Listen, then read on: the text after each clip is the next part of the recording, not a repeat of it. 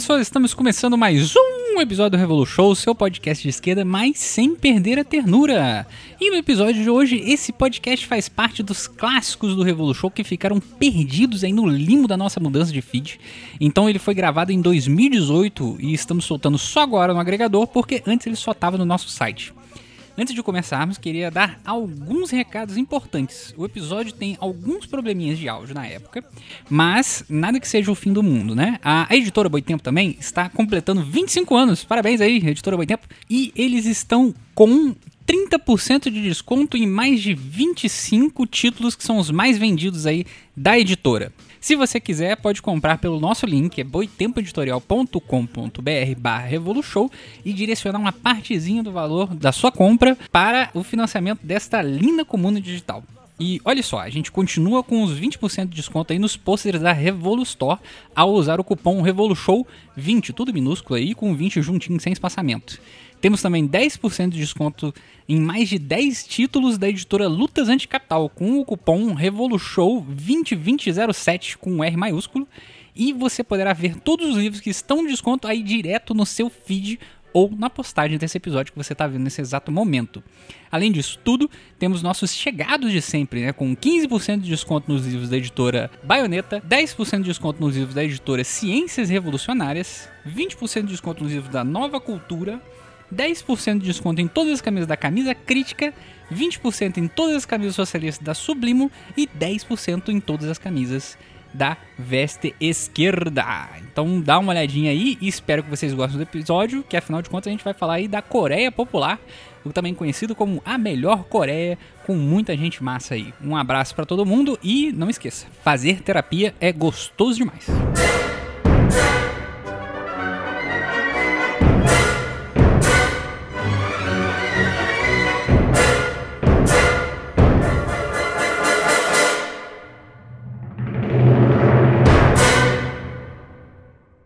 Começando mais um Revolu Show.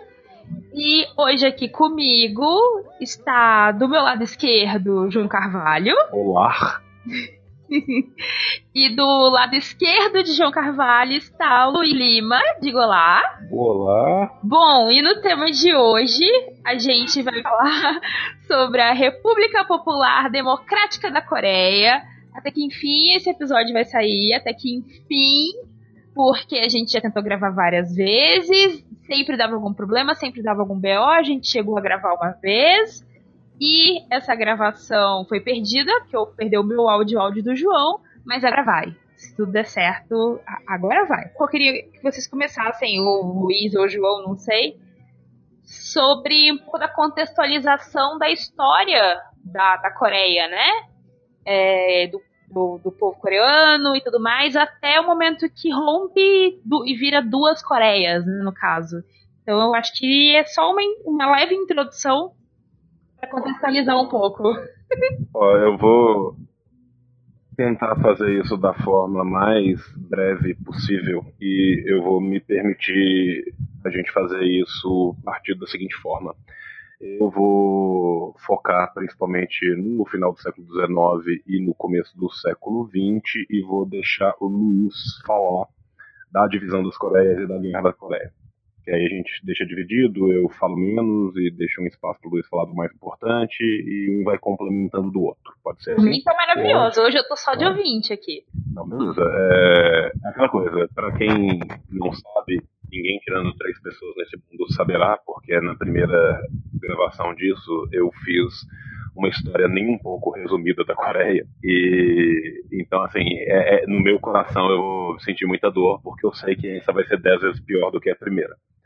Mas ainda assim. Só uma pausa. Hum. A breve introdução que eu tinha te pedido daquela outra vez era de uns 15 minutos. Você falou 45 minutos sem parar, Sim. uma aula direto. Pô, mas eu não vou fazer isso hoje, inclusive eu não sei nem se eu vou chegar nos 15, porque a garganta não tá permitindo esses luxos hoje. Mas vamos tentar. É, aqueles caras, então, tá. Milhares de anos atrás, na bacia do rio Taedong, né, o, começou a colonização na região que hoje chamamos de Coreia. O que a gente tem na Coreia é uma situação muito ironicamente similar ao que a gente tem no Oriente Médio, que é excesso de história para pouca geografia. a Coreia também é, é, sofre do, do mesmo problema. A Coreia sempre foi muito insularizada, mesmo em relação aos outros estados asiáticos. Então, se a gente fosse pegar a história da Coreia no que seria para nós ocidentais a Idade Média, o reino da Coreia era um reino muito fechado aos outros reinos que, o, que, que fazem fronteira com ele, notadamente né, a China em suas diversas dinastias e o Japão. Apesar disso, a Coreia sempre foi um lugar muito rico, principalmente o sul da, da, da, da, Coreia na questão de agricultura e o norte da Coreia na questão de minerais e extrativismo. Tanto que a Coreia do Norte ela concentra a maior parte dos metais e dos minerais da, da região, enquanto o Sul concentra a maior parte de terras aráveis, até por causa da geografia. O Norte, a Coreia do Norte, hoje em dia conhecida popularmente como Melhor Coreia, é um lugar extremamente escarpado, o que torna a agricultura consideravelmente mais difícil. De toda sorte, a Coreia tirando o. Na verdade, assim, a exceção é a Coreia ter ficado sobre o domínio de outros reinos, a regra é a Coreia ter sido um reino muito fechado durante muito tempo. Porém, com o crescimento do imperialismo, né, principalmente com a evolução do capitalismo rumo às fronteiras fora da Europa, majoritariamente no nosso querido século XIX, o reino da Coreia passou a ser forçosamente visitado não apenas pelas potências ocidentais, mas majoritariamente pelos seus próprios vizinhos que buscavam também uma contrapartida para as pressões que eles vinham sofrendo de fora. É, durante o, o século XVIII, a Coreia ela vai começar ainda o desculpa durante o século XIX, durante os anos 1800, a Coreia vai começar bastante fechada. A Coreia passa, é, assim, a Coreia tem algumas é, invasões durante o que seria para nós a Idade Média, né? então ela é invadida pelos japoneses no, ainda no século XVI. Depois ela é invadida pelo, pela dinastia Manchu, pela segunda dinastia Manchu mas a partir da segunda metade, principalmente no segundo quartel do século XIX, a Coreia passa a receber visitas estrangeiras mais comuns. Então você vai ter primeiro uma campanha francesa contra a Coreia, uma expedição americana contra a Coreia, uma expedição britânica contra a Coreia, e no final do século XIX, finalmente a invasão da, da, começa né, ainda no, no século XIX, mas principalmente no começo do século XX, a invasão da Coreia e o mandato japonês sobre a Coreia de 1910 a 1945, depois da, da, da Guerra Russo-Japonesa. Tá? A, a Coreia ela era um reino muito fechado e muito averso à, à presença estrangeira, um reino muito tradicionalista, mas que com as invasões, principalmente com as invasões dos europeus a partir de 1850, pode falar a partir de 1860, a Coreia começou a cada vez mais ser permeada por ideias europeias, principalmente pelo cristianismo, tanto que Pyongyang, muito ironicamente, antes da revolução, era basicamente o centro do cristianismo na Península Coreana. Tá? O Império Coreano que dura mais ou menos de 1897 a 1909, 1910, ali no começo, ele acontece principalmente por causa da reforma Gwangmu.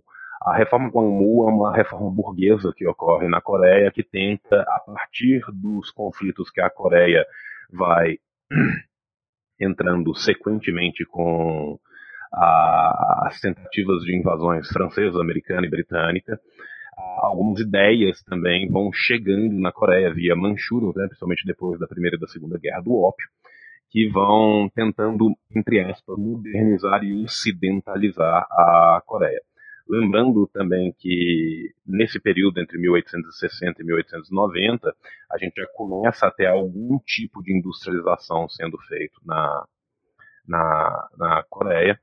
E isso leva ao crescimento de uma insurgente burguesia que tenta fazer essas reformas para modernizar a Coreia, mas na verdade o Império Coreano, que fica entre 1897 e 1910, ele já era bastante aliado por tratados secretos com o Japão, né? Como resultado, inclusive, né, da Guerra Chino-Japonesa de, de 1895, é, foi, foi feito um tratado que tinha parte dos seus artigos abertos e parte do seu artigo secreto, que é o Tratado de Shimonoseki, que eles meio eles modificavam as relações da, da Coreia com, com a China e davam independência completa a Joseon, que depois vai ser renomeado como o Império Coreano, mas que era muito ligado à, à inteligência japonesa. Tá? pouco tempo depois, né, você tinha ainda uma influência russa, que os russos tinham ajudado parte da, da insurgente, chamar de marinha é, é, difícil, mas assim, da, da, defesa militar marítima coreana contra a, as invasões britânicas que tinham ocorrido pouco tempo antes, e essa influência vai ser terminada de ser tirada quando a, o Império Russo vai ser derrotado pelo Japão na, na Guerra Russo-Japonesa. Então, de fato, depois da Guerra Russo-Japonesa, a Coreia vai se tornar um protetorado do Japão. O que, que significa? Significa que, apesar do, do, do comando japonês sobre a Coreia, da anexação efetiva da Coreia só acontecer em 1910, ela já começa com essa, com essa primeira reforma burguesa em 1894 e ela vai existir de fato, efetivamente se tornando um protetorado a partir de 1905. O tratado que torna a Coreia um protetorado, ele tinha cláusulas também, como era comum na diplomacia da época, abertas e cláusulas secretas. E as cláusulas secretas era exatamente que quem mandava de fato na Coreia era o imperador japonês. Tá? E o imperador coreano, ele meio que é, é só um fantoche na mão da casa japonesa. É... Apesar disso, ainda houveram algumas tentativas de, de movimentos para independência, esses movimentos para independência já eram insurgentes, mesmo antes da, da reforma Gwangmu, com muitos coreanos muitas vezes voltando para questões mais tradicionalistas e querendo voltar a se tornar um reino insular, ou seja, um, um reino afastado do resto do mundo.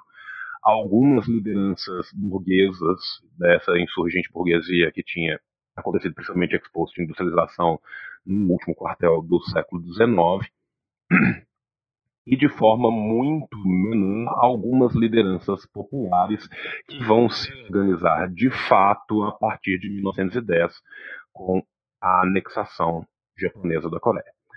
Tá? Em 1910, é, a, o Japão vai anexar a Coreia e a Coreia vai ser controlada formalmente pelo governador geral da Coreia, que é designado pelo Japão de 1910, até que o Japão se, se rende em 1945.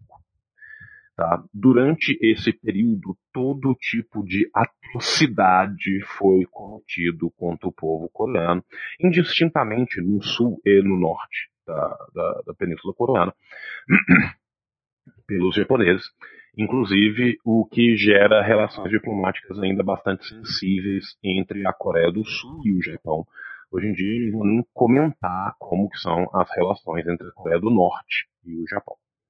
Tá? Durante esse período né, do, da anexação, que a gente teve algumas várias tentativas de independência do julgo japonês das formas as mais distintas possíveis, mas foi a partir de 1910 e principalmente depois com a Revolução de 17 que começaram a se organizar movimentos populares e movimentos de caráter socialista para tentar uma independência da Coreia.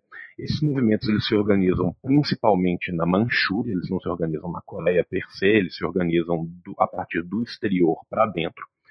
É, porque os, as pessoas que eram consideradas pessoas não gratas dentro da Coreia eram expulsas, perseguidas e mortas. Então, boa parte dos revolucionários que depois vão conseguir entrar na Coreia e tornar a Coreia livre, o que vai durar muito pouco tempo, porque o Ocidente não vai permitir que isso aconteça, é, eles se organizaram no exterior, principalmente na China. É, tanto que o governo provisório da República da Coreia, ele acontecia, ele era em Xangai. Tá? Então, assim, você tinha já é, toda a ideia de, de, de separatismo do, do julgo japonês, e isso acontecia majoritariamente na China, e boa parte dos grupos que depois vão entrar na Coreia para fazer a independência, principalmente quando a queda militar do Império Japonês no final da Segunda Guerra, vão fazer isso a partir da China. Tá? É, eu acho que agora a gente já pode começar a falar um pouco da, da distensão e da, da evolução para a liberação coreana, que aí eu vou passar a palavra para o Luiz.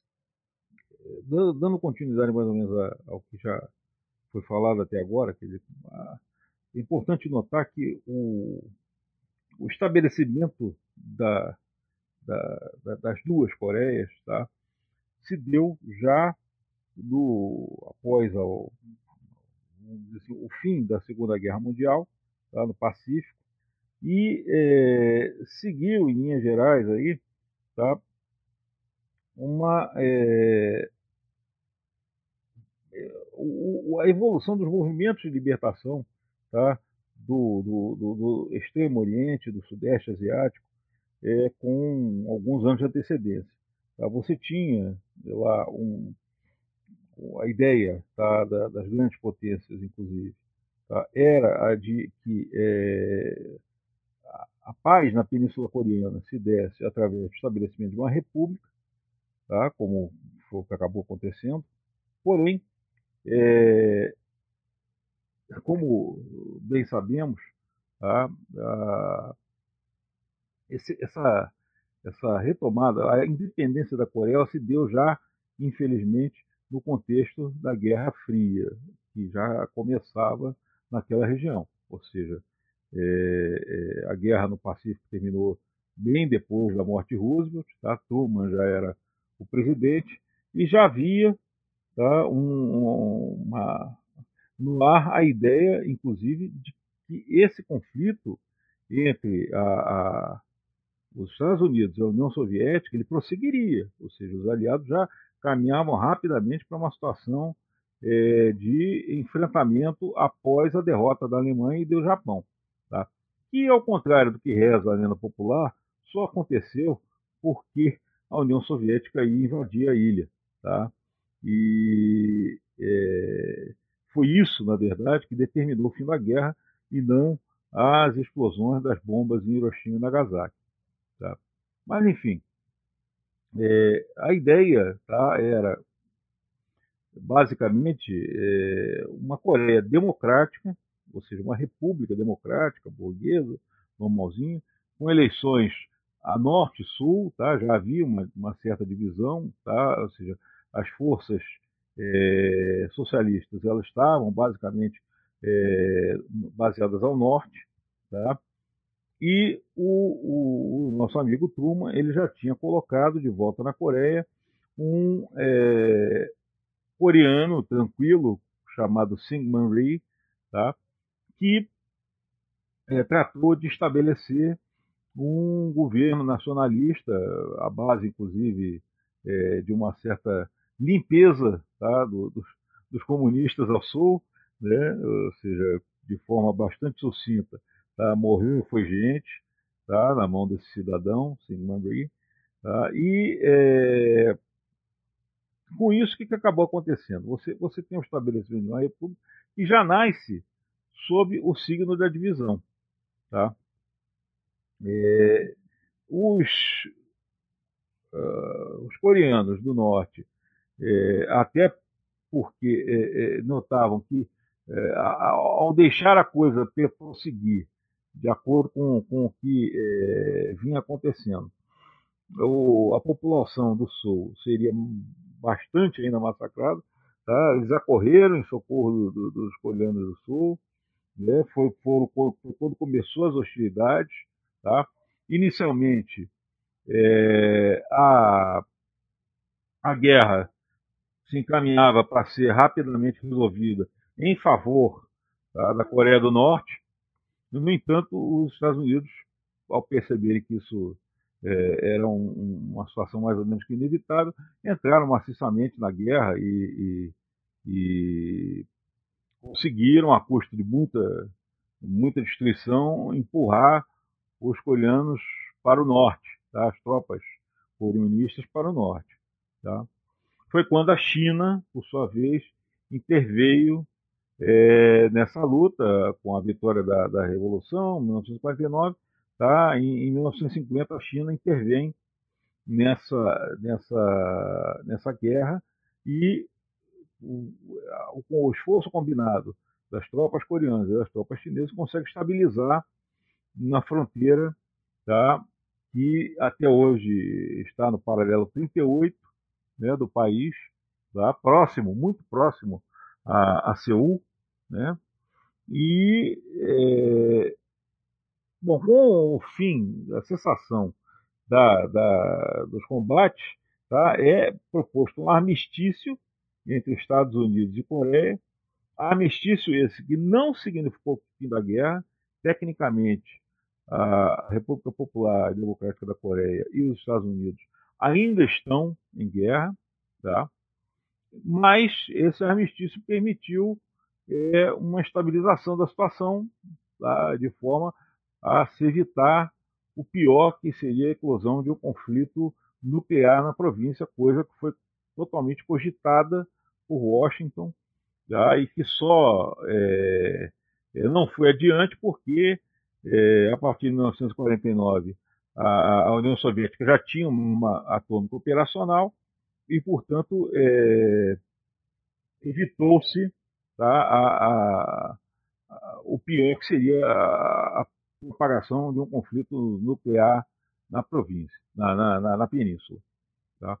Esse é, o, em linhas muito amplas e muito rápidas, o, o desenrolar dos acontecimentos ali na região entre 1945 e 1953.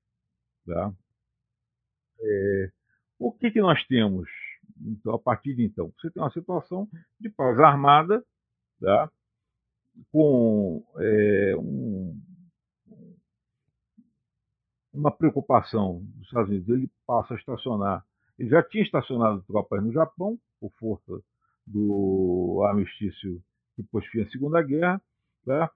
passou a colocar tropas também, estacioná-las na, na, própria Coreia e em bases é, próximas na região ali, próximo ao Mar da China. Tá? Essa é a situação atual.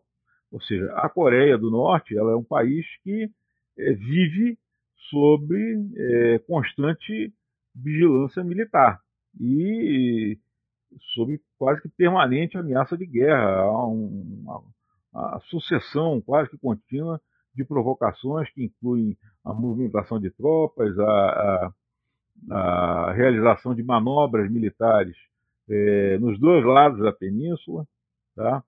Existe ainda um, uma concentração de armas atômicas no Japão, que podem atingir o território coreano em pouquíssimo tempo, tá? Assim como na própria Coreia, nas bases que estão instaladas dentro da Coreia do Norte, já é, se sabe que existem também armas nucleares ali dentro. Tá? E esse é o, o, o, o estado atual de coisas. Você é, saiu de um país é, em que, vamos dizer assim, conheceu alguns poucos momentos de, de, de, de independência é, neutra, por assim dizer, ao, ao, já durante a Guerra de Libertação, que teve lugar ainda é, antes do início da, da, da, Segunda Guerra Mundial, e que até hoje não, não se resolveu. Tá? Nós estamos lá com essa, essa situação. A, a Coreia ela conseguiu, tá? a despeito dessa contínua ameaça, experimentar durante é, um, um, período que vai mais ou menos até a década de 90, um crescimento econômico é, formidável, tá? é, quase contínuo. E que é, a Coreia do Sul só contrabalançou a custa de muito investimento estrangeiro, é, especificamente dos Estados Unidos. Tá? Essa é a, a, situação hoje. Quer dizer, você, eu vou contar até um, uma, uma anedotazinha, quer dizer, meu pai ele, é, ele esteve na Coreia né, na, na, década de 80, no finalzinho da década de 80, em 1988, para ser mais exato, tá? e foi, é, isso ainda foi no governo do, ou seja, isso sob um, o, o governo do Park Chung-hee, ainda era o presidente. Tá?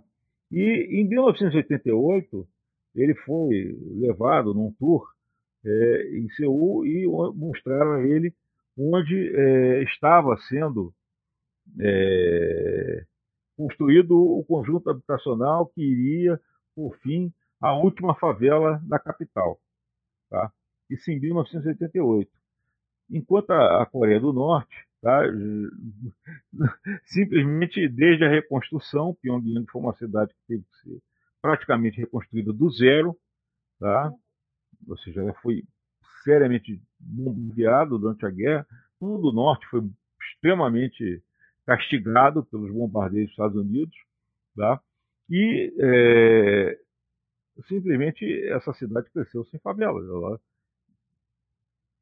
a reconstrução coreana foi é, muito anterior ao final da, da, da, década de 80 e muito mais eficaz. Tá? Ou seja, Pyongyang é, em, em 80 ela já era uma cidade grande e moderna, como Seul só passou a ser a, a, partir justamente da própria década de 80.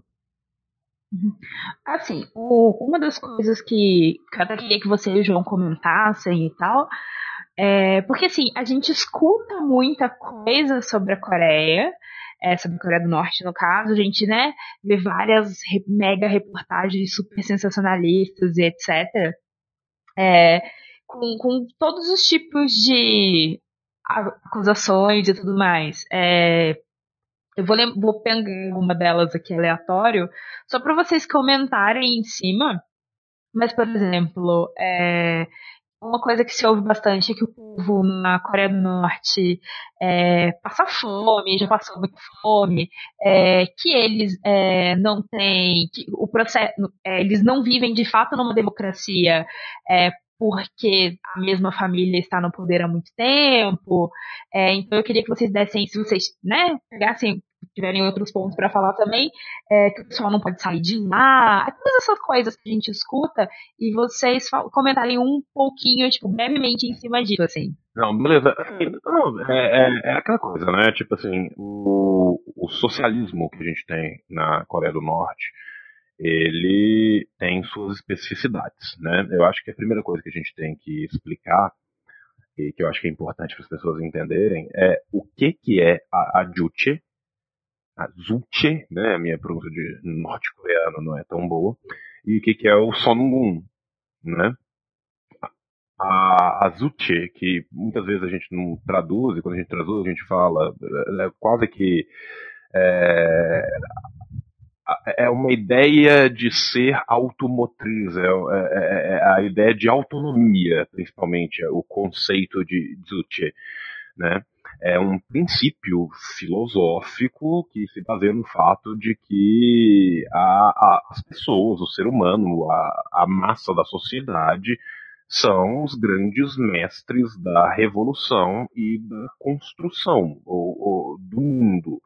Ou seja, é a sociedade humana que deve definir o seu destino e moldá-lo. Então, você tem um princípio sócio-histórico baseado nessa filosofia centrada no homem, em que as massas seriam os próprios conduítes e o, o caminho e a manutenção da revolução e da construção do socialismo. Tá? Então, assim, essa ideia desse socialismo à coreana vem dessa ideia de que a sociedade é responsável pela sua própria construção e, portanto, as coisas têm que ser feitas socialmente, o custo das coisas tem que ser dividido socialmente. Dividir socialmente o custo, as dificuldades, entendendo a economia enquanto um, uma ciência de escassez, dentro de uma noção socialista, é dividir igualmente vários custos que nas sociedades ocidentais não são divididos pela sociedade. Tá? Isso leva, por sua vez, a uma segunda ideia que muitos acreditam, muitos que estudam a Coreia, que acompanham o socialismo Juche, acreditam que agora, talvez, nessas discussões que estão vindo à baila, vai ser o primeiro momento em que eles vão tentar suplantar este primeiro passo, que é a ideia do Songun. A ideia do Songun é que, para que se consiga obter essa ideia da Zuche, de que as massas conduzam e construam a revolução e moldem esta sociedade com base no socialismo, é necessário que a capacidade militar da nação tenha prioridade sobre todas as outras capacidades da nação. Por quê? Exatamente pela percepção muito clara da Coreia que, se eles não fossem militarmente capazes de se manter, eles não se manteriam independentes.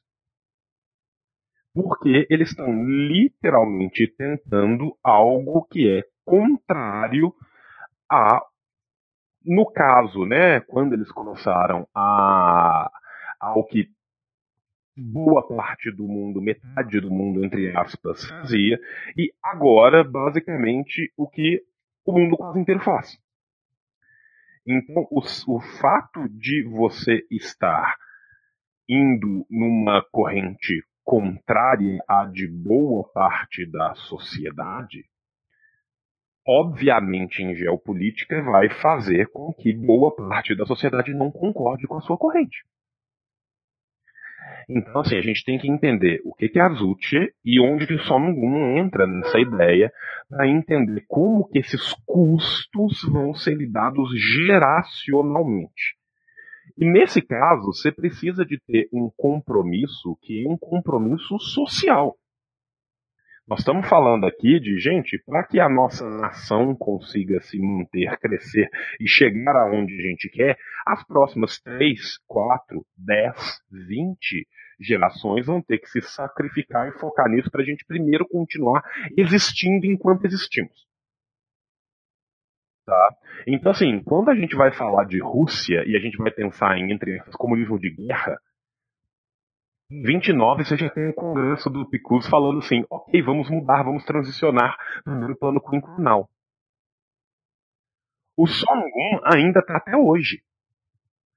Porque é muito diferente um país massivo, gigantesco, que geopoliticamente domina toda a hinterland eurasiana, de um país minúsculo atrasado e destruído quando ele da sua formação, sofrendo pressão de todos os lados e numa guerra que não acabou. Né? Assim, é, a gente tem que lembrar que a gente tem uma zona militarizada, porque assim, é, alguém consegue me dizer o dia do armistício da Guerra da Coreia? Ai, de cabeça não. Por quê? Porque não tem armistício. Tecnicamente, ele é um fascinado. É, houve um cessar-fogo e. Houve um cessar-fogo, ficou por isso com uma zona militarizada. Ou seja, é uma guerra que continua. Eu tenho uma zona militarizada com dois exércitos, um de frente pro outro, olhando e esperando. Isso é guerra, gente. Então, assim, o que acontece é que a guerra na Coreia ela tem uma data de começo, ela não tem uma data de fim até hoje você continua tendo uma guerra. Então a gente está falando de uma nação minúscula que está impetrando uma ideia revolucionária, uma ideia que necessita de um compromisso social, que é exatamente o contrário dos valores individualistas que são apegoados pelo nosso sistema como forma de ideologia de recobrir a, a opressão e a exploração do homem pelo homem. Tá? Então, assim, primeira coisa que é muito importante falar. Agora vamos falar de como que isso funciona na prática. Um dos custos sociais que a Coreia não pode se dar ao luxo é de não contar com todos os seus braços no trabalho. Isso significa que todos os homens e todas as mulheres coreanas não apenas trabalham porque eles são irmãos iguais e livres. Eles trabalham porque é necessário que todos eles trabalhem. Isso significa, por sua vez, que os custos sociais dos filhos, da criação, eles têm que ser divididos socialmente. Então nós estamos falando de um país que já na década de 50 tinha no comando militar várias mulheres em altas patentes e nas suas casas vários homens trabalhando de fato na manutenção da criação das crianças além dos seus trabalhos. Nós estamos falando de um país que investiu em educação desde o primeiro momento. A Coreia foi um dos primeiros países do mundo, Coreia do Norte, a promulgar constantemente leis de obrigatoriedade escolar. A primeira ainda na década de 40, de 7 anos, que na época 7 anos era um absurdo. A segunda de 10 anos de escolaridade mínima.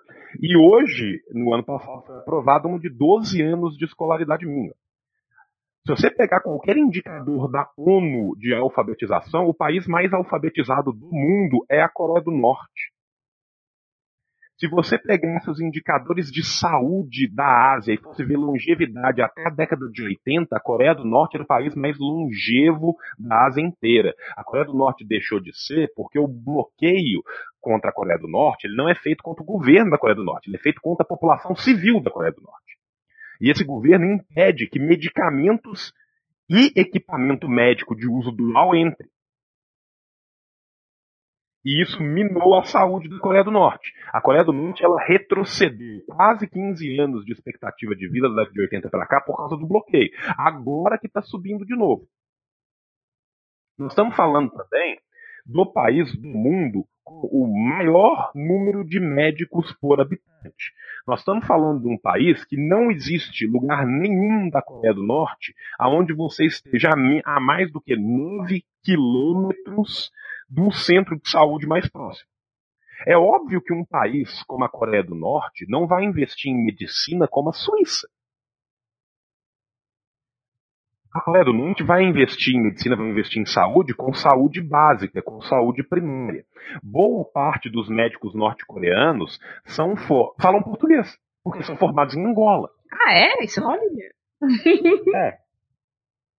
Se você encontrar um médico norte-coreano, você pode conversar com ele em português, a chance dele falar é de 80%.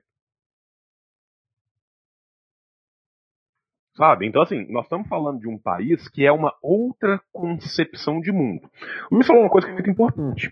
Pyongyang é uma cidade muito moderna. Pyongyang é uma cidade moderna, uma cidade de vias largas, mas é uma cidade que de fato tem poucos carros. Aí os caras falam assim: ah, a Coreia do Norte não, é, não tem desenvolvimento porque não tem carro. A Coreia do Norte não tem carro porque ela não tem acesso a combustível fóssil. Por causa do embargo. A quantidade é mínima, as compras são todas monitoradas, e venhamos e convenhamos. Quem não teve muito do investimento entrando na Coreia do Norte foi durante muito tempo a Rússia e posteriormente com a queda da Rússia a China, porque a China atropela os tratados internacionais do máximo que ela podia comercializar com a Coreia do Norte, todo mundo sabe, finge que não vê que ninguém vai pegar a China. E agora, o desenvolvimento das, do, do programa missilístico norte-coreano que hoje em dia já chegou ao desenvolvimento total, hoje em dia a gente tem comprovadamente a capacidade, a gente tem comprovada a capacidade da Coreia de produzir intercontinentais balísticos. Quantos que eles têm produzido? Não se sabe. Quantas ogivas tem na Coreia? Se calcula entre 40 e 85. O número é considerável? Não, mas qualquer número acima de zero é considerável. Vai nas condições em que esse programa foi desenvolvido. Sim, e ainda mais na velocidade que esse programa ganhou depois de 2005. A gente tem que pensar que o primeiro teste nuclear da Coreia do Norte, ele foi, pelos padrões internacionais, pré-histórico e ridículo. Ele foi um teste de um míssil que tinha uma capacidade que mal chegava em 100 km e que o, a gente mede na escala Richter pela, pelo tremor que ele causa. O tremor que ele causa era de 0,6. Sete anos depois, você tem um míssil que atinge qualquer lugar do planeta, menos a América do Sul, e que chegou quase em 6 graus. 5 graus e meio. Ou seja, a gente está. Lembrando que a escala Richter é exponencial. Ela não é uma escala aritmética, ela é uma escala exponencial. 10 mil vezes mais potente do que a, a bomba que foi lançada lá há 10 ou 15 anos atrás. Quer dizer, nós estamos falando. Sim, e entra e um detalhe. O outro passo, que era o passo da miniaturização, foi alcançado agora. Então a gente tem o ciclo completo. Sempre, sempre, sabe, gente? Assim, as pessoas estão falando assim, nossa, mas que loucura, agora a Coreia do Norte está falando em sentar na mesa e conversar. Esse é o objetivo da Coreia do Norte desde sempre que foi. ela existe. E, na verdade, sempre, sempre foi. Tá? Quem está surpreso com quem chamar para uma conversa agora que o ciclo está com, terminado é porque desconhece completamente a história e a vocação histórica da Coreia do Norte. Tá? O que a Coreia do Norte está fazendo agora é literalmente a coroação da política Songun. Ou seja, o que a gente tem é que agora, com o ciclo atômico, um programa missilístico finalmente terminado, e lembrando que todas essas tecnologias são tecnologias de uso dual. Essa tecnologia que foi desenvolvida, ela tanto pode ser usada militarmente, como ela pode e será usada para o povo norte-coreano.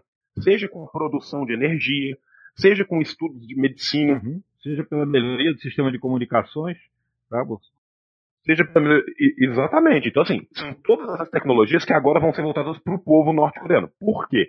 Porque em se terminando a política Songun e terminando-se o desenvolvimento, o difícil do ciclo é desenvolver o ciclo.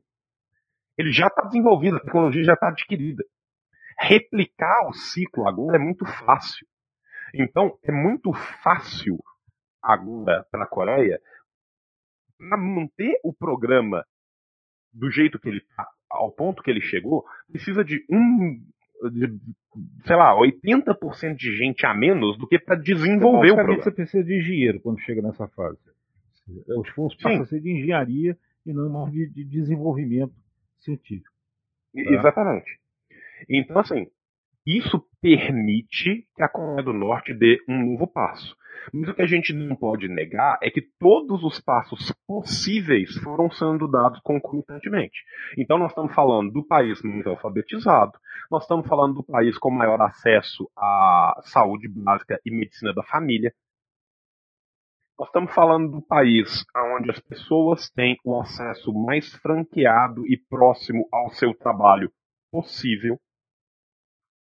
Nós estamos falando de um país onde ninguém está alocado para trabalhar a uma distância menor do que 3,5 km de onde mora. Gente, 3,5 km de onde mora. Você que está ouvindo em casa e passa duas horas de ônibus indo e duas horas e, meia voltando, você imagina isso? É, é, é aquela coisa, é você. É, isso é um, também uma, uma demonstração muito clara de como uma economia pode funcionar sendo é, centralmente planejada. Uma coisa que se, se trata como anátema né, nos países capitalistas, no que é, não há nenhuma, ela não tem nenhuma base real essa, essa condenação, essa, essa, essa rejeição do planejamento centralizado, e a Coreia mostra aí claramente como ele pode funcionar, ou seja, a, a, a intensidade das forças que se desencadeiam quando você tem uma é, é, organização econômica voltada para o atingimento de, das necessidades específicas do povo, independente de discutir. Lembrando uhum. que tudo isso foi conseguido sobre, sobre o maior bloqueio que um país já enfrentou.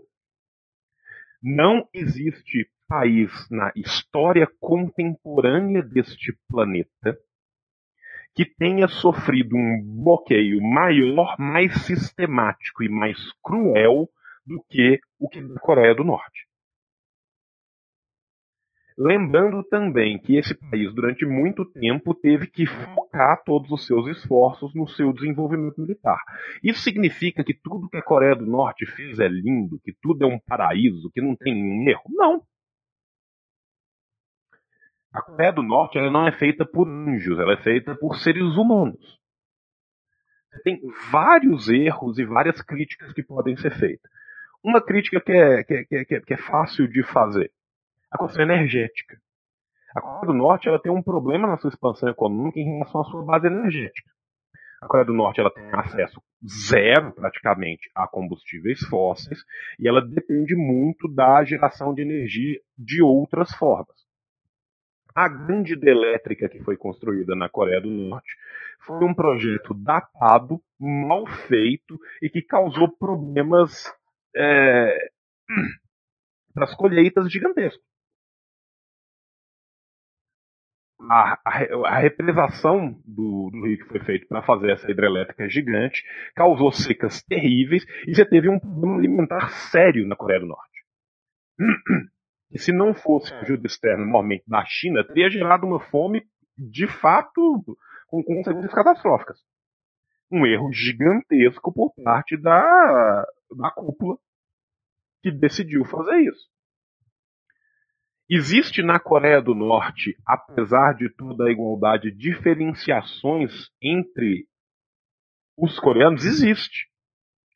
É inegável. É, é, é, eu, eu, eu, seria completamente mentiroso, uma, uma falácia, se eu não falasse que quem trabalha dentro da política, dentro das áreas de desenvolvimento militar, tem mais facilidades no seu dia a dia do que por parte dos trabalhadores.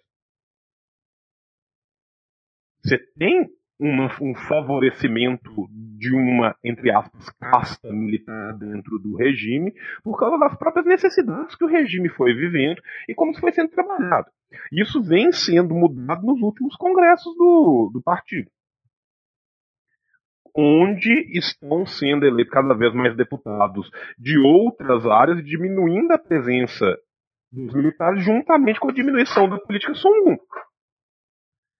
Agora, eu acho fascinante que alguém que viva sob a égide de uma, demo, uma suposta democracia burguesa, do falso Estado Democrático de Direito, a, a, facilidade que a gente tem de apontar nos outros e de, de dificuldade que a gente tem de perceber em nós. O que é uma eleição comunitária? Se você for pensar nas câmeras baixas e né, nos, entre aspas, soviéticos, não são soviéticos, mas assim, nas representações locais das diversas províncias coreanas e como que eles são eleitos, é pra, é pra gente ter inveja. Aquilo é participação de verdade, aquilo é uma democracia direta nesse sentido. Como que a cúpula se mantém? É, é menos. Agora, o que eu falo é o seguinte: até que ponto que a gente consegue olhar para eleições nos Estados Unidos e não sentir uma ojeriza maior? As pessoas falam tanto de democracia, de representatividade. Dos últimos quatro presidentes norte-americanos, dois não ganharam nos votos populares, ganharam no voto do colegiado. Sim, todos foram eleitos pelo colegiado, todos ganharam no colegiado. Eu estou falando assim: dois, o colegiado não refletia o voto popular. O voto popular deu um resultado e o colegiado deu outro. Um sistema bipartidário que, assim, né? Não, é, é, quem, quem tem a pachorra de acompanhar as eleições dos Estados Unidos sabe exatamente como, como é o processo de escolha de candidatos, né, a, corrida eleitoral. E a última coisa que você pode dizer de um, de um, processo como, por exemplo, que se passa dentro do Partido Democrata ou do Republicano, é que aquilo ali é uma escolha democrática, meu amigo. Tá? Você, já de saída, é, tem centenas de, de, de delegados às convenções de cada partido, que simplesmente são escolhidos pelos caciques locais, ou seja, o governador da Califórnia que diz, não, vai você e não vai fulano, tá? Mas você pega o lobby das grandes empresas que de fato são quem dominam o sistema. E você vê quanto que elas injetam no Partido Republicano e no Partido Democrático, a garantia é que, independente de quem estiver no poder, elas estão no poder. É, é, é, literalmente a mesma coisa aqui com o Brasil. Se você pega as grandes construtoras, por exemplo, o modelo de construção civil no Brasil é uma coisa ridícula. Sabe? Tipo, a, grande tecnologia da construção civil no Brasil é o cimento Portland. Isso é uma invenção de 1942. é. e, a, na China, que a gente vamos, vamos, vamos pegar, né? assim, na China comunista, eles gastam seis meses para subir um prédio de 50 andares. Uhum. Uhum.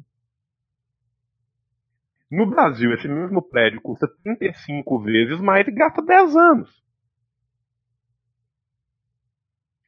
E independente de qual partido estiver fazendo o julgo do poder, seja o PT, seja o PMDB, seja o PSDB, você pode ir lá nas contas dele do TSE que são abertas e você vai ver que os mesmos doadores doaram montantes similares.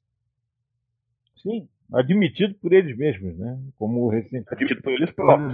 Tem, uma, tem um momento que é muito interessante, que foi quando o Saddam terminou a Primeira Guerra e teve um colapso né, da saúde pública dentro do Iraque, porque o modelo iraquiano ele tinha sido privatizado e os interesses econômicos falaram mais alto do que os interesses das pessoas que explodiram no momento pós-guerra com um milhão de pessoas machucadas e com problemas psicológicos, traumas explosão, problema ortopédico, de tudo um pouco.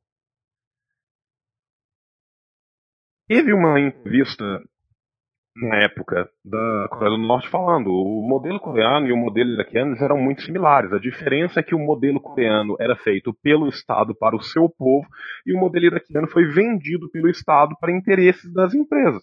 É por isso que o nosso dá certo e o deles dá errado. Então, quando você centraliza a, a economia, você tem esse grande ganho de vantagens sociais. As vantagens sociais vêm ao preço do individualismo. A vantagem social vem ao preço do individualismo exacerbado. Então, assim, você tem um documentário que eu acho fenomenal, que eu acho que qualquer ser humano que quer conhecer um pouco melhor sobre a Coreia do Norte devia ver, chama The Haircut, o corte de cabelo. Se você procurar The Haircut no YouTube, tem ele dublando. Que é sobre aquela coisa assim, ah, todo cidadão coreano tem que ter o mesmo corte de cabelo do Kim. E são meninos australianos que inclusive viajam depois para a Coreia do Norte fazer um corte de cabelo. Eu vou abrir aqui e vou dar mais informações para vocês, porque eu tenho vários amigos que serviram na Coreia do Norte.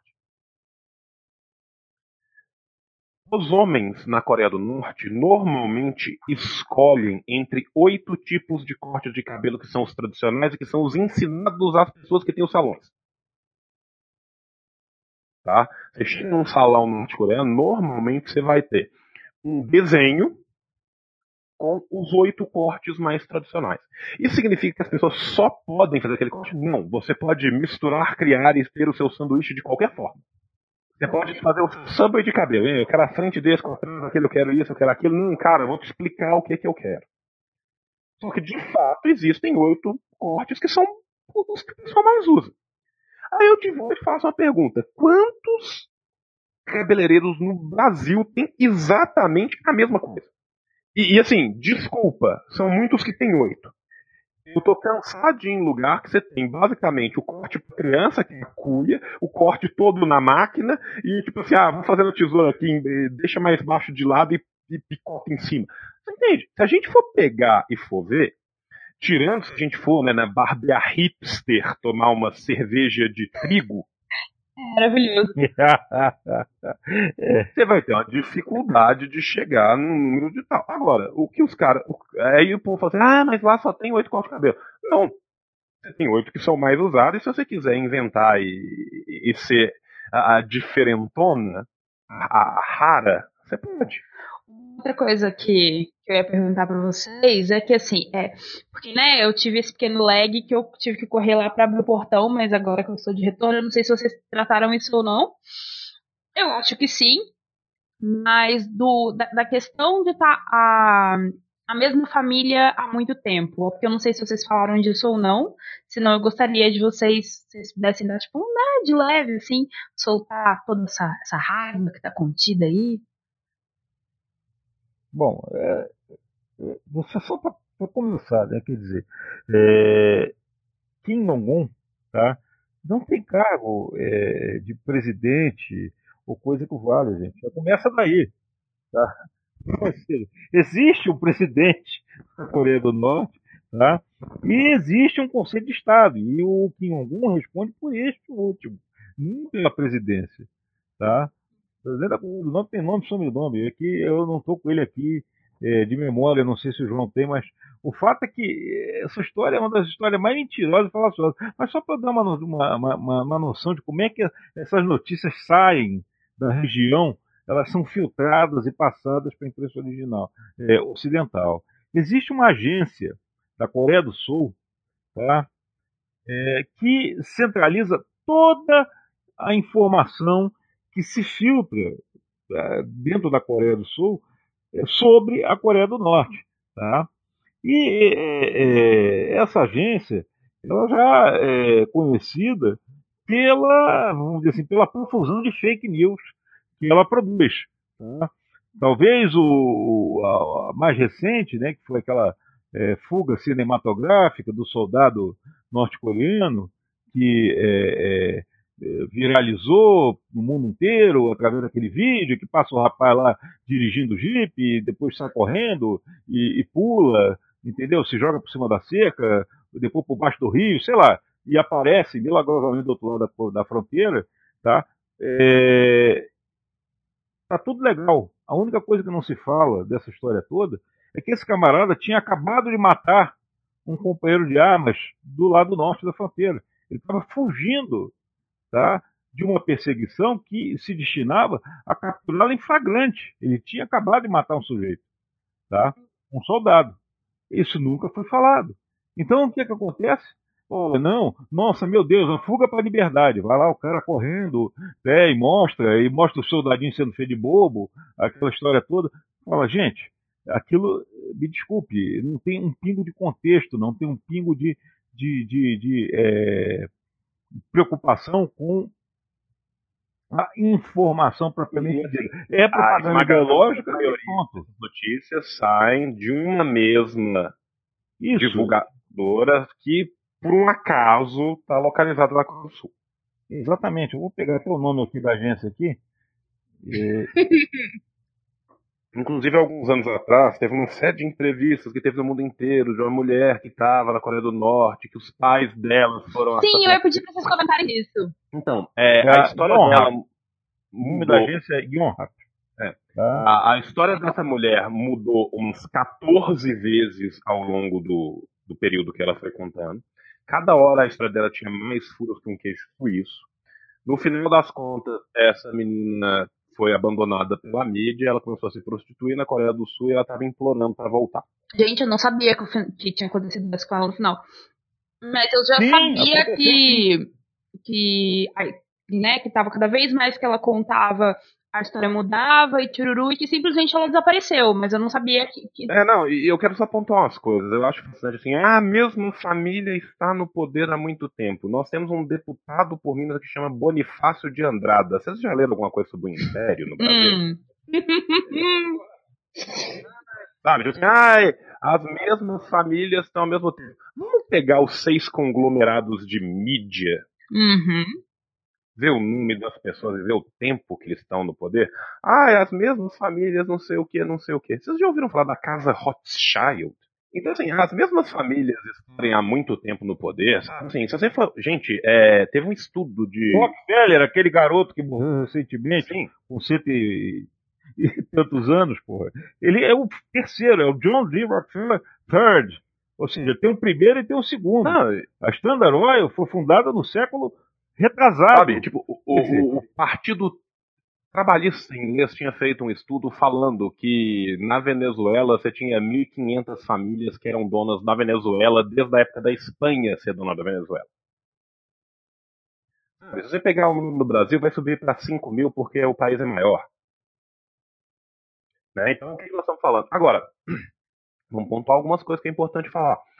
É, a Coreia passou por um período, principalmente na década de 50, 70, que é chamado muito graciosamente nos livros de história da própria Zucchi, de período de depuração para uma ideologia monolítica. Eu acho esse nome fenomenal.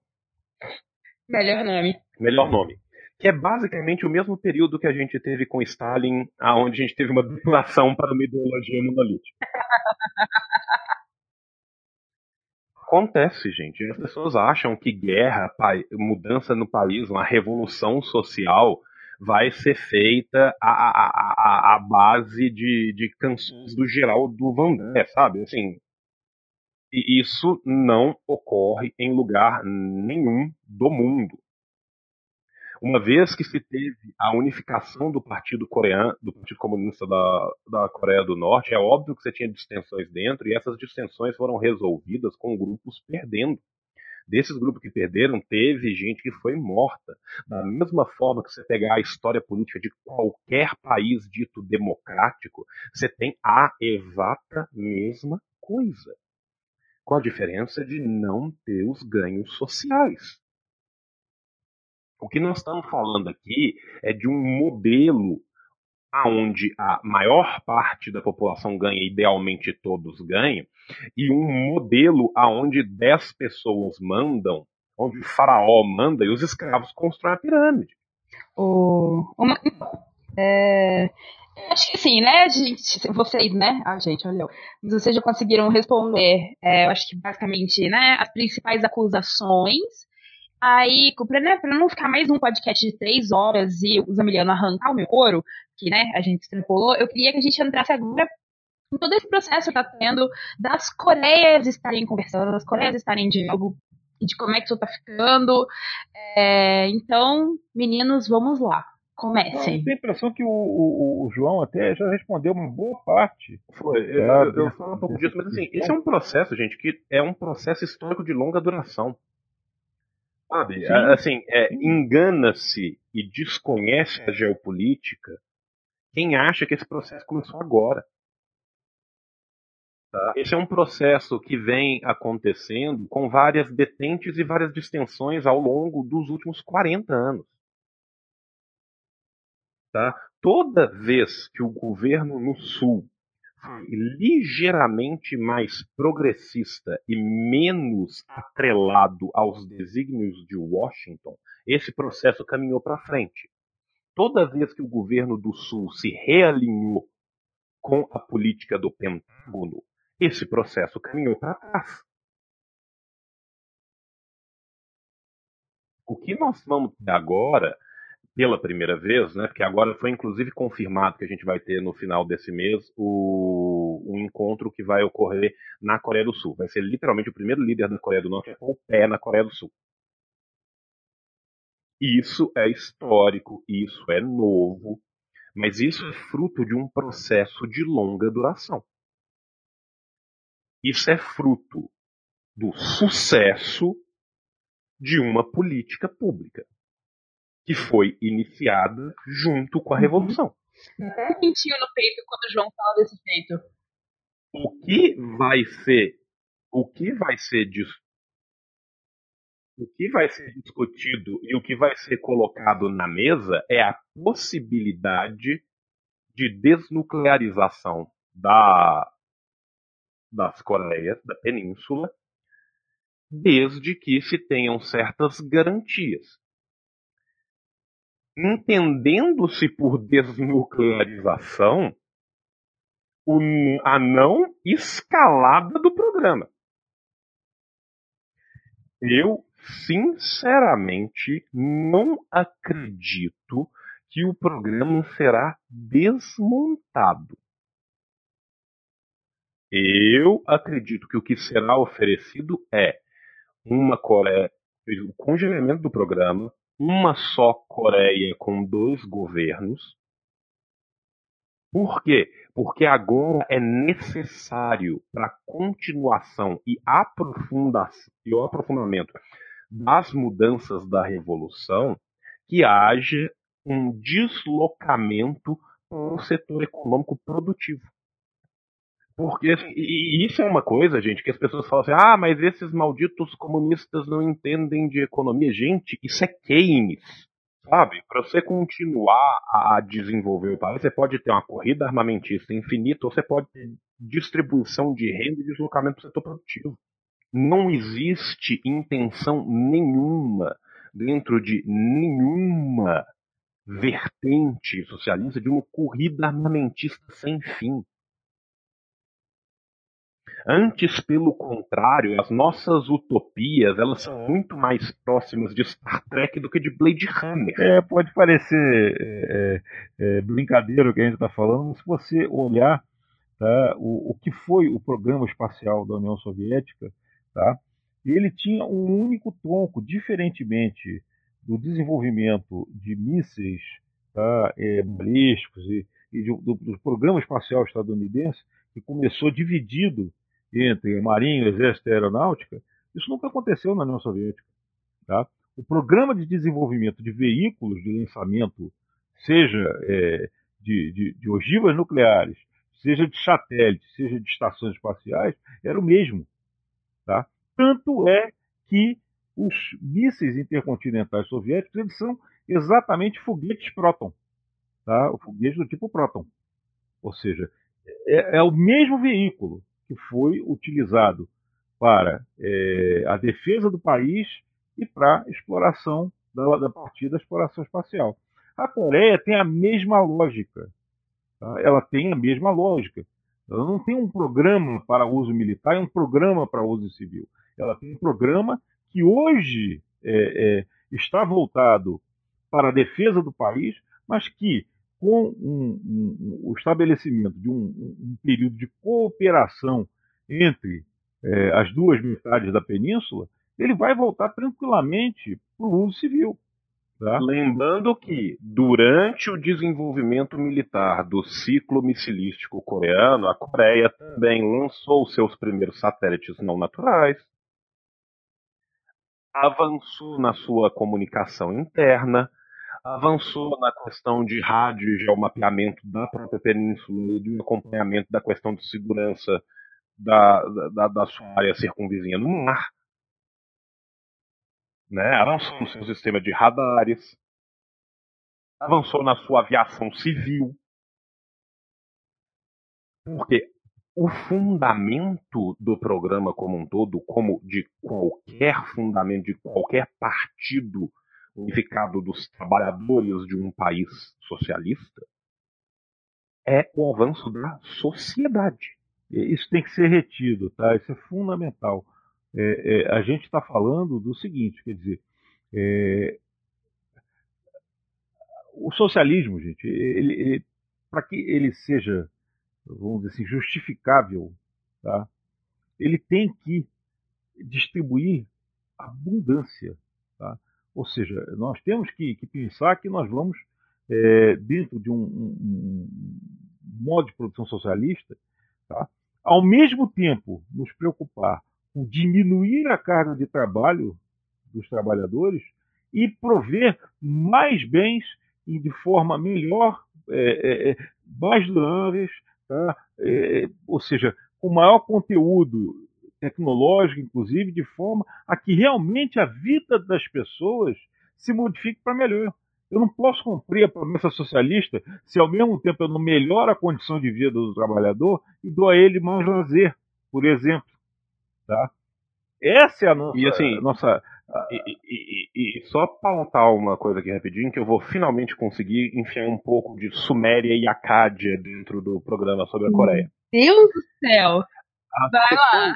Acham que isso é uma ideia europeia, né, pré-Marx, assim, uma ideia europeia, essa ideia de que com, com que a divisão social do trabalho trará mais lazer. Deixa eu contar uma pequena história. Enquanto os acádios tinham uma produção de grãos que era o suficiente para simplesmente manter a sua sociedade viva, eles tinham um único feriado de oito dias durante o ano.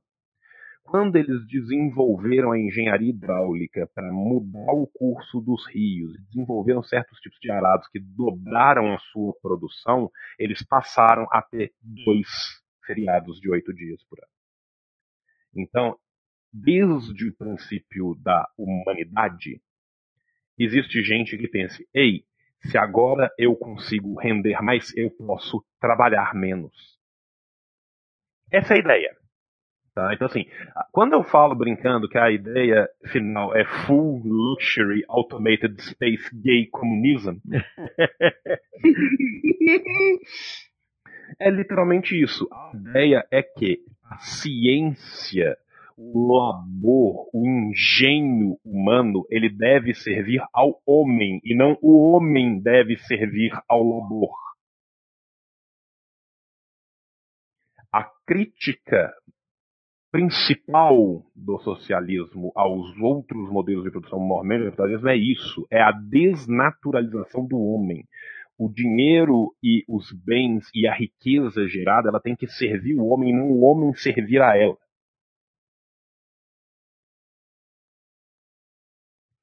Que é o que vem acontecendo. Agora, de fato, nós estamos falando de um país minúsculo, estamos falando de um país que tem uma área arável ridiculamente pequena, apesar de toda a riqueza natural que a Coreia do Norte tem, e a Coreia do Norte é ridiculamente rica naturalmente. Um dos motivos ainda maiores que fazem com que ela seja tão cobiçada. Tá? Nós não estamos falando de um país pobrinho, nós estamos falando de um país que tem 70, 80 tipos de metais, pedras preciosas e coisas com e, e isótopos malucos diferentes ali dentro. Tá? Então, assim, é o lugar geologicamente mais rico daquela região toda.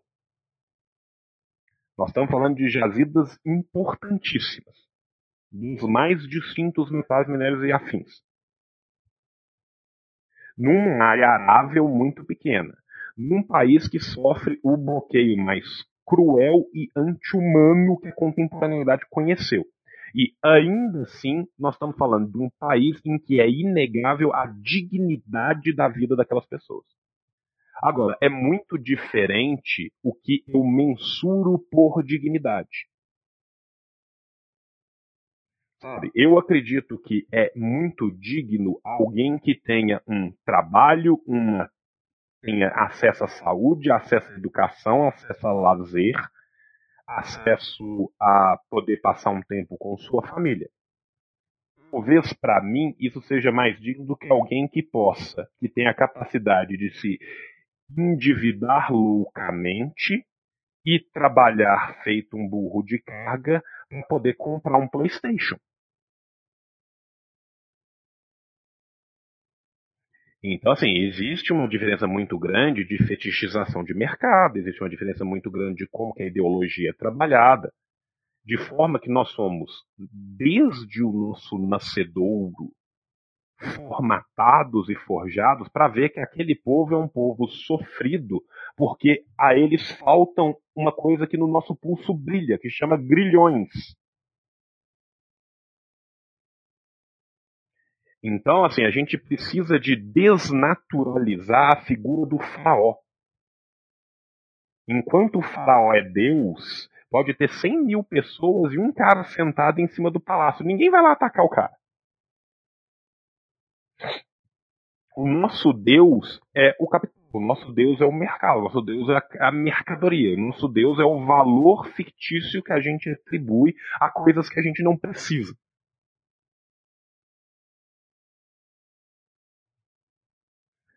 É óbvio que a gente falando, né, a gente fala e a gente fala a gente fala com o coração, a gente, a, a, a gente abre o, o, o sorriso para falar. É óbvio, gente, que um país, e nós estamos falando de um período inteiro que não chega a 80 anos. É óbvio que esse país não vai conseguir em 80 anos o que países do capitalismo central conseguiram em 300 com base na expropriação e na exploração de vários outros países. Eu não preciso. Eh, as pessoas se lembram muito do IDH da Suíça, mas esquecem do IDH do Togo. E sem um ser tão baixo, o outro não seria tão alto.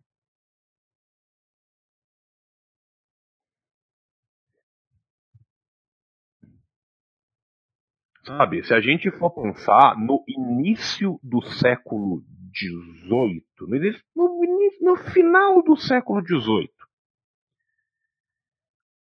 a riqueza média dos países centrais do capitalismo era de 1,5 vezes a riqueza média dos países periféricos. Ou seja, a gente estava falando de gente que ainda estava muito próxima. Tá? Em 1780. Quando você chega antes da Primeira Guerra Mundial, esse número passa para 13. A riqueza é 13 vezes maior. Hoje em dia já está quase em 30. Então o que a gente tem é a concentração das benesses num centro e o espalhamento de todas as disfunções na periferia. O que, gente, o, que o sistema nosso apregoa é utopia para 5% e distopia para 95%. O que um sistema como o norte-coreano apregoa é dignidade para 100. É óbvio que tem suas disfunções dentro do sistema? Tem. Como todo sistema tem.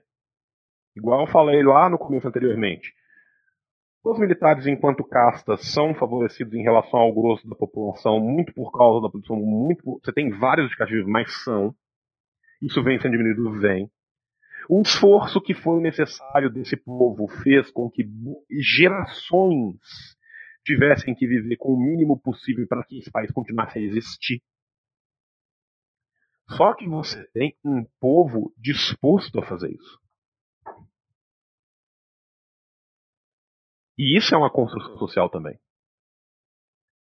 Você tem um povo aonde você tem, apesar de vários problemas, como por exemplo, assim, é óbvio que tem várias causas, causas identitárias que ainda são muito mal cuidadas na Coreia. Da mesma forma que a gente teve um regresso gigantesco, por exemplo, na questão das mulheres na Rússia, do que era nos primeiros dois, três planos quinquenais e o que acabou sendo no final da, do, do Khrushchev, por exemplo. Mesmo durante o Stalin. Agora, nada disso tira os méritos globais que o sistema possui. E que nem toda fake news do mundo consegue apagar. Então, eu acho que. Eu, eu quero que o Luiz fale disso, porque ele vai falar melhor do que eu. Qual que é o nosso dever perante nossos queridos irmãos coreanos. Gente, a revolução, o socialismo é um bem, ele tem que ser defendido. Ponto. Com todas as dificuldades, todos os erros, o pior socialismo é melhor do que o melhor capitalismo. Isso não fui eu quem disse. Tá? E, e a defesa incondicional dos, dos Estados socialistas tá? é uma obrigação de todo aquele que se diz ou que se pretende reivindicar militante revolucionário. Tá? Eu não, não, não tenho a menor dúvida de que é, aquilo que nós é, fazemos tá, em relação à Coreia é uma coisa chamada solidariedade. Tá? A solidariedade que nós devemos a todos aqueles que lutam em toda parte do mundo pela melhora de suas próprias condições de vida, pelas condições de vida de suas populações. Tá?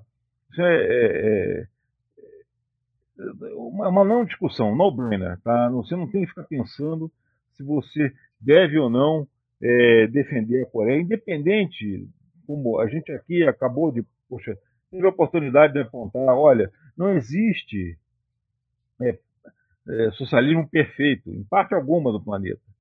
Tá? Mas existe o socialismo real, feito por pessoas reais, tá? que estão lutando por um mundo melhor do que elas receberam, tá? para nos legar um mundo melhor do que elas receberam.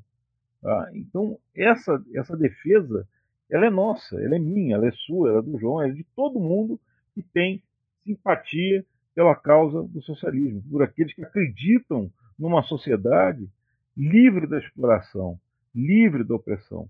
O socialismo não é um ponto de chegada, é um ponto de partida. Tá?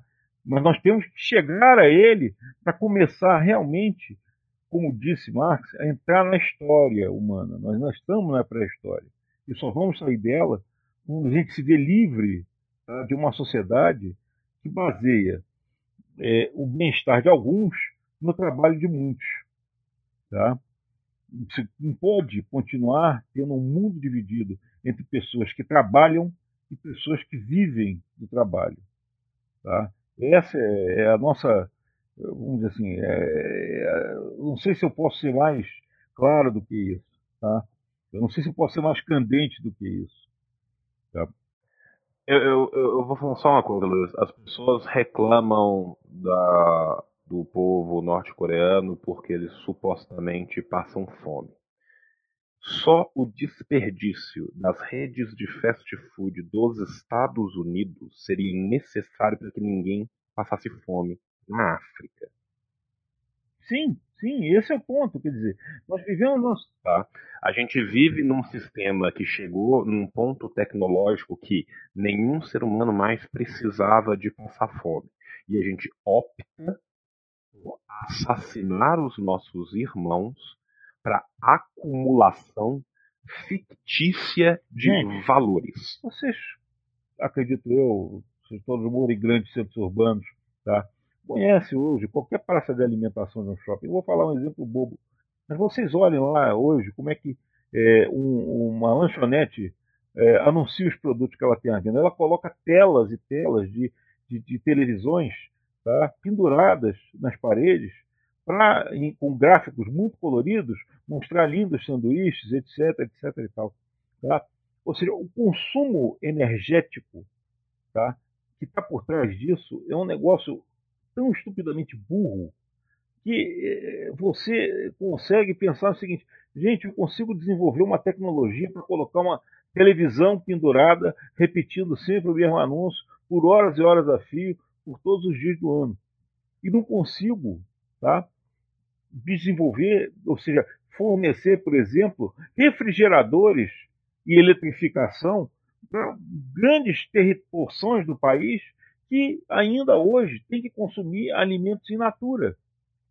A falta de conservação de alimentos, gente, é anticológica. Tá? Ela pressiona os biomas, ela pressiona a natureza. E, no entanto, nós ainda temos gente que hoje, no, quase no vigésimo ano do vigésimo século, do vigésimo primeiro século depois de Cristo, não tem uma geladeira em casa, não consegue conservar comida, não cozinha com gás de feita de petróleo, cozinha com gás de cozinha. Tem que ir na mata, derrubar mato para poder fazer lenha e cozinhar. Gente, isso não tem cabimento. Ou seja, o progresso tecnológico, o progresso científico, ele é parte da luta pela libertação da humanidade da sua pré-história, pela emancipação do homem. Da, do, do reino da necessidade. Ou seja, você pensa que esses países, como a gente está falando, em meio à perseguição violentíssima do imperialismo, tá? a, interposição de dificuldades de todo tipo, econômicas, políticas, tá? É, é, a pressão que se transforma em um estado permanente de guerra, obrigando a um esforço é, hercúleo dessas populações para que simplesmente mantenham o direito à existência física, porra. Sabe? Não tem cabimento, não tem cabimento a gente imaginar que isso aí é, é, é, pode, vamos dizer assim, acontecer sem muito esforço, muita luta. E nós temos que ser parte dessa luta. Nós temos que defender eh, os Estados socialistas, nós temos que lutar na nossa própria sociedade para que a gente consiga um dia transformar o Brasil numa, num grande país socialista para que aí sim a gente comece a realmente mudar a vida das pessoas, tá? tirar as pessoas da miséria, da necessidade. Isso não é uma, uma, uma retórica, isso não é retórica, isso é fato. É você olhar em volta e você vai ver como isso é, é necessário. Uhum. Esse é o ponto. Bom, é, não, quando Luiz começou a falar aqui, eu até dei uma suspirada, assim, porque, né, eu consigo até ter mais esperança na, na luta diária, assim, conforme você está falando. É, mas assim, eu queria perguntar se vocês querem acrescentar mais alguma coisa que vocês acham que é importante mencionar. Porque assim, né, a gente saiu de um podcast de três horas um podcast de uma hora e meia. Aí eu tô conferindo se vocês não acham que tá faltando alguma coisa, se vocês querem acrescentar mais uma coisa, ou se vocês acham que já tá ok, que a gente pode finalizar por aqui, fazer, é, né, só dar o finalzinho, as considerações finais. O que vocês acham, rapazes? É, por força até do, do, do, próprio vamos dizer assim, desenvolvimento deste assunto nos últimos meses, tá? eu acho que se a gente se estender demais, pode ser que a gente acaba tornando chato alguma coisa que porra, bastante bem, tá? na minha humilde e não solicitada opinião.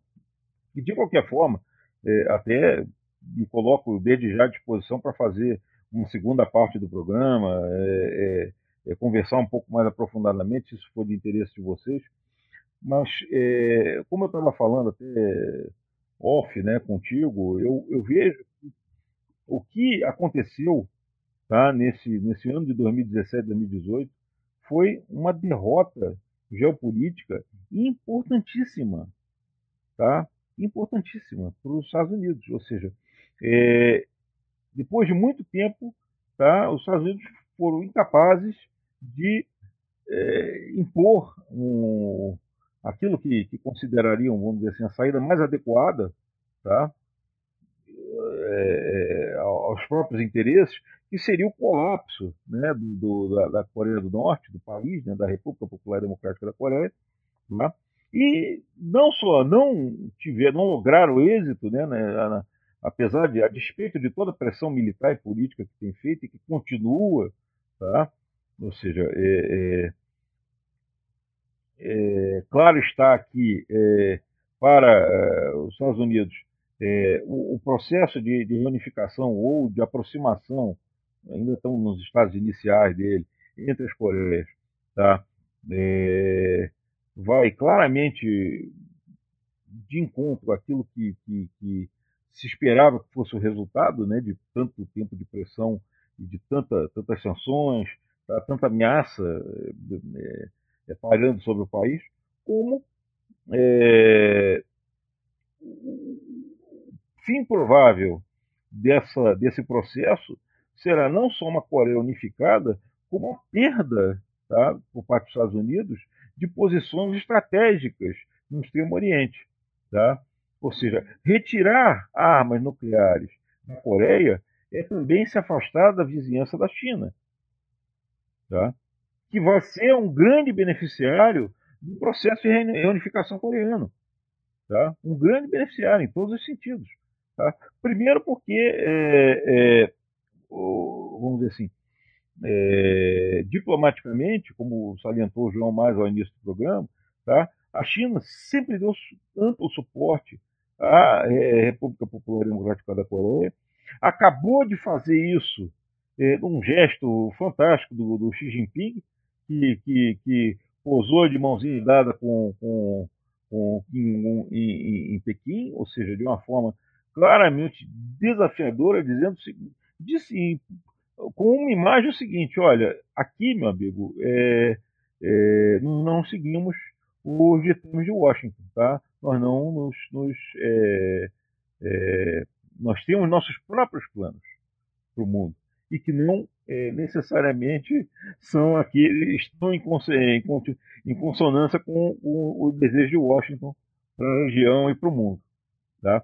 Ou seja, foi uma afirmação do poder político da China, foi uma afirmação do poder político da Coreia foi uma, uma batalha ganha sem disparo de um tiro, tá?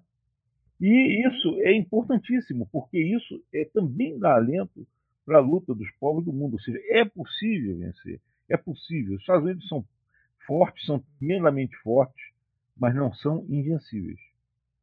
Tá?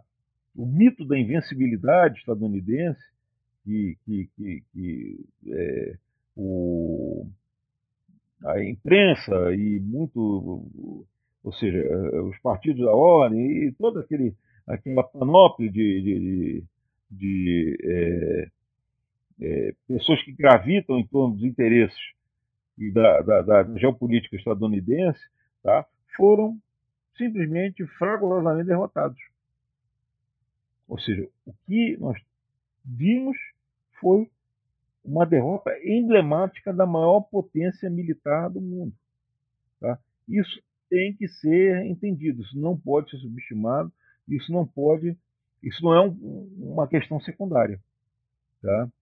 É muito importante e eu acho que isso vai ter desdobramentos para a luta é, anti-imperialista nos próximos anos e talvez décadas que virão. Lembrando que o Estado, só completando o, o que o Luiz falou primeiro, né, o, o mito da invencibilidade de, da, o mito da invencibilidade militar dos Estados Unidos ele vem com um asterisco em cima e lá embaixo da página celeira não se aplica a camponeses e etnomitas, né? Um... é, pois é, exatamente que é. é um detalhe fenomenal, mas para a gente lembrar. E dos, é, a diplomacia norte-americana, é, ela no governo do Trump, ela fez, né, assim, que é um governo muito sui generis em suas pataquadas, né, que nos lembra muito diplomaticamente o governo do George Bush pelo a, a, apequenamento das posições de, de uma é, forma o Bush filho, né? É. Bush filho, né? O Bush era, uhum. assim, desse ponto de vista, ele foi estrategicamente muito, muito bom para os interesses do, do, imperialismo.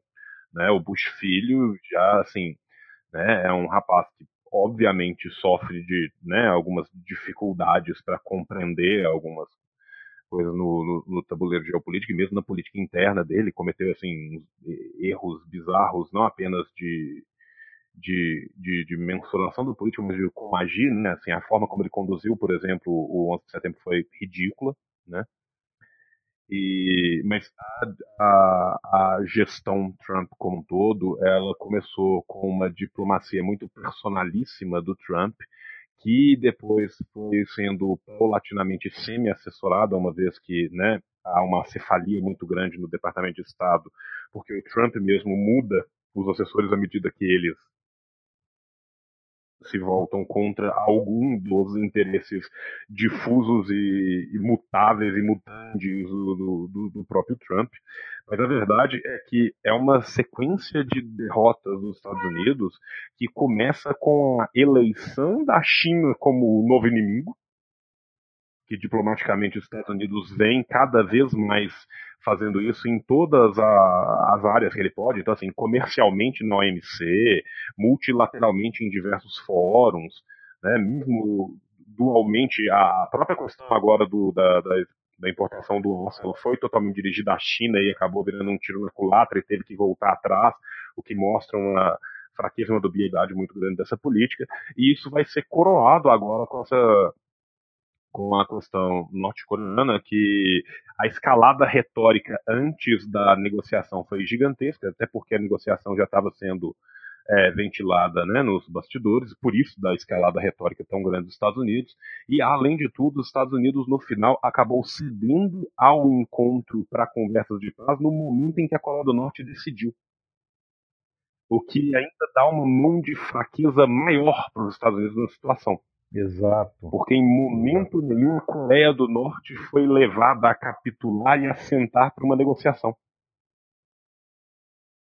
Enquanto ela houve escala de retórica, houve escala de retórica dos dois lados, enquanto o Japão esperneou enquanto falso centrista do, da Ásia distante, né, sendo que o Japão é um dos lacaios mais bajuladores dos Estados Unidos e do, e do imperialismo como um todo desde sempre. E enquanto isso ocorreu, nada aconteceu. E no momento em que a Coreia decidiu sentar e conversar, vai ter a conversa. Então, assim, é, é, diplomaticamente é gigantesco o que a Coreia do Norte fez. E o gesto da, do Kim e ter ido até a China também foi, de certa forma, muito importante para a Coreia, mas foi sobremaneira importante para a China. Exato, exato porque a China ficou numa situação em que ela se tornou meio que dependente desse gesto. Uhum. E você pode ter certeza que ela tentou cobrar o Kim de todos os momentos que a China teve lá por ele. Uhum. Uhum. Que a saída não foi à toa, porque a gente está passando por um momento, e a gente vai falar mais para frente, né? A gente deixou promessa de um episódio vindo sobre a China. A gente está passando por um momento de profundas mudanças dentro do partido na China com centralização, mas com, com, reformas assim bastante avançadas no momento de, de coroação também de um processo praticamente sim, mais do que cinquentenário já do, do, do Partido Comunista Chinês, que vem também dando frutos facilmente perceptíveis. Né? Então, assim, a gente vem tendo, né, apesar desse mundo louco e dessas guinadas políticas da direita que a gente vem acompanhando em todo o Ocidente, algumas vitórias bem bacanas do, do nosso querido socialismo real. No, no tabuleiro geopolítico. E eu acho que é, essa é uma que é digna de comentário. E o fato agora, né, dessa essa simples fotinha do menino Kim sendo recebido pelo, pelo Xi é o bastante para garantir uma linda parceria que será extremamente necessária para a China, até mais do que hoje para a Coreia do Norte, do ponto de vista diplomático. Porque nessa escalada da política norte-americana contra a China, o fato de ter uma península unificada e, entre aspas, desmilitarizada vai ser importantíssimo para as questões do Mar do Norte na China. Basicamente, é o fim de um processo de isolamento que, que o, o maoísmo tardio iniciou e, e, e, que se prolongou por todo o período de Deng Xiaoping e por assim por diante, é, chegou ao fim agora. Tá? Chegou ao fim graças a um sujeito chamado Kim Jong-un, que usou e deu realmente deu à China o primeiro oportunidade de foto manifestando apoio a um país socialista em, em décadas. Tá? Em décadas. Esse é o ponto. O que o, o, o João falou é, é, é, essencial, é muito importante ter isso. Isso é muito importante para a China, não é só para a Coreia. Talvez nem principalmente para a Coreia. Porque é, científico-tecnologicamente a Coreia tem condições de dar da, da, da continuidade ao seu próprio desenvolvimento. Quem faz um míssil, gente, faz qualquer coisa. Porque o que você tem que fazer para ter um míssil, tá? É, é, é, vamos dizer assim, coloca avanço em todos os campos da física, da química, tá? da matemática, e, e, e serve como uma base tecnológica extraordinária para o desenvolvimento econômico. Tá? É, então, ou seja, a gente tem que tomar muito cuidado. A China não está indo socorrer a Coreia do Norte, mas ela está indo é, dar respaldo e ser respaldada por um país socialista. Tá? E isso é muito importante. Isso é importante internamente na China e isso é importante geopoliticamente para o mundo inteiro. Tá? Eu realmente eu, eu, é, são aquelas coisas que, infelizmente, eu lamento por, por viver num país em que esse tipo de notícia não, não, simplesmente não, não, não tem, vamos dizer assim, a devida importância. Tá? Ela não é tratada pela nossa imprensa com a importância que é devida. Nós, nós temos uma péssima visão do mundo. Se dependesse da nossa imprensa, nós, nós, nós estamos perdidos no mundo. Entendeu? Nós não temos ideia do que está acontecendo. Tá? Mas nesse caso em particular, chega a ser é, é, preocupante, porque você é, fazer com que esse, esse assunto seja ignorado ou passado como um, um problema pontual ou algo que não tem importância, dado o tamanho do país, etc., etc., é um absurdo. Tá? Estamos presenciando movimentos tectônicos no jogo geopolítico. Tá? E pouco sabemos sobre eles aqui. Essa é a verdade. E assim, lembrando que os Estados Unidos vem se aproximando cada vez mais de Indonésia, de Filipinas, inclusive do próprio Vietnã. Exato. Do Laos tentando criar um cinto de contenção. Uhum. Né? Vem investindo no contencioso fronteiriço da Índia, da China e do Butão para tentar criar um outro problema. Então, assim, isso é uma derrota geopolítica gigantesca. Exatamente. E é um buraco no cinturão de contenção. Uhum. Uhum. Bom, rapazes, é, vamos agora então, né, só para os comentários finais, assim, o tchau, e é isso. Inclusive, eu tirei uma fotinha que a gente estava gravando aqui, eu botei, e Luiz, tem, tem gente solicitando que você crie um Twitter, tá? Você está sendo requisitado nessa rede social maravilhosa. Então, eu te dei meu recado. tá bom, gente. Porra, mas eu. Gente, gente, não faça isso comigo. Eu sou da pré-história, gente. Pelo amor de Deus. Tá? Porra, na casa da vovó ainda tinha telefone a magneto. Vocês têm noção do que, que é isso? Tá? Tinha que ter uma nivelinha para chamar telefonista para ligar para alguém. Olha, é complicado, hein? Eu prometo, mas não sei quando é que vai sair, não. A gente vai tentar. Mas agradeço muito, senhores. Poxa, foi um, um programa muito bacana. Eu gostei muito de conversar com vocês sobre, sobre esse assunto. Era, e, e claro, estávamos devendo isso para os nossos milhões de fãs e seguidores. Né? Ou seja, a revolução no Brasil agora sai. Eu estou confiante, porque nós conseguimos falar da Coreia do Norte. Agora vai. Agora vai, agora, meu Deus do céu. Ai, meu Deus. João, eu quero agradecer a, a, a presença do, do, Luiz aqui. Falar com o Luiz é um prazer incomensurável. Quero agradecer a Larissa que nos conduziu aqui tão maravilhosamente, mesmo depois de um dia tão difícil, mesmo com 200 situações diferentes. Obrigado. Quero deixar um beijo para os anos, para o poderoso porco, principalmente para todo mundo que está em casa nos ouvindo e falando assim: meu Deus, eles são mais loucos ainda do que eu imaginava. E assim como disse Adriano Imperador naquela sua clássica foto, o comunismo vencerá. Exatamente. e nós vamos estar aqui para isso, gente. Bom, é...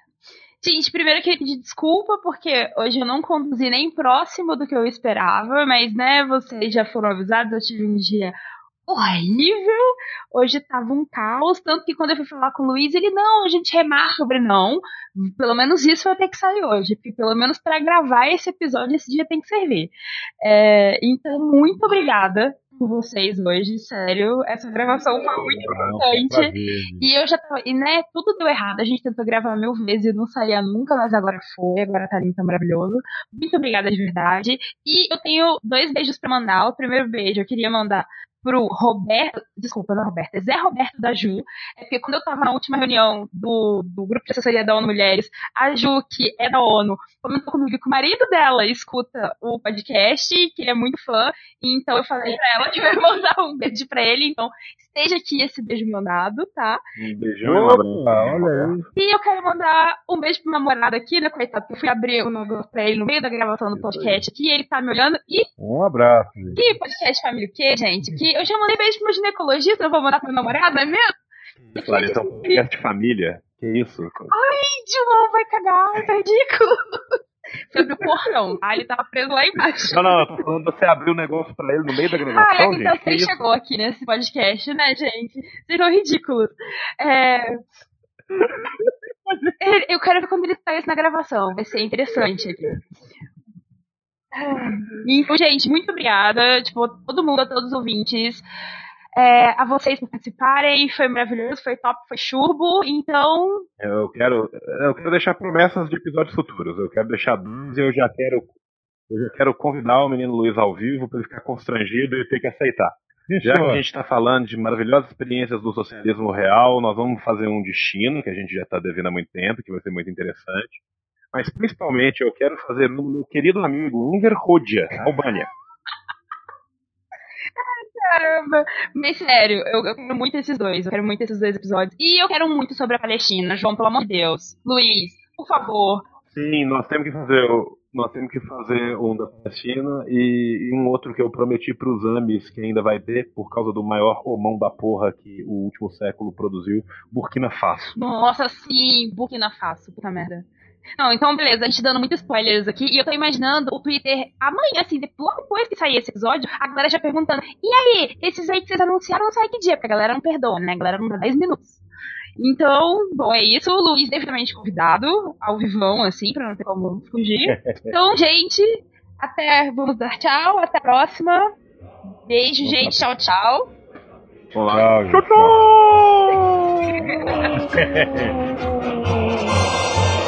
Yeah.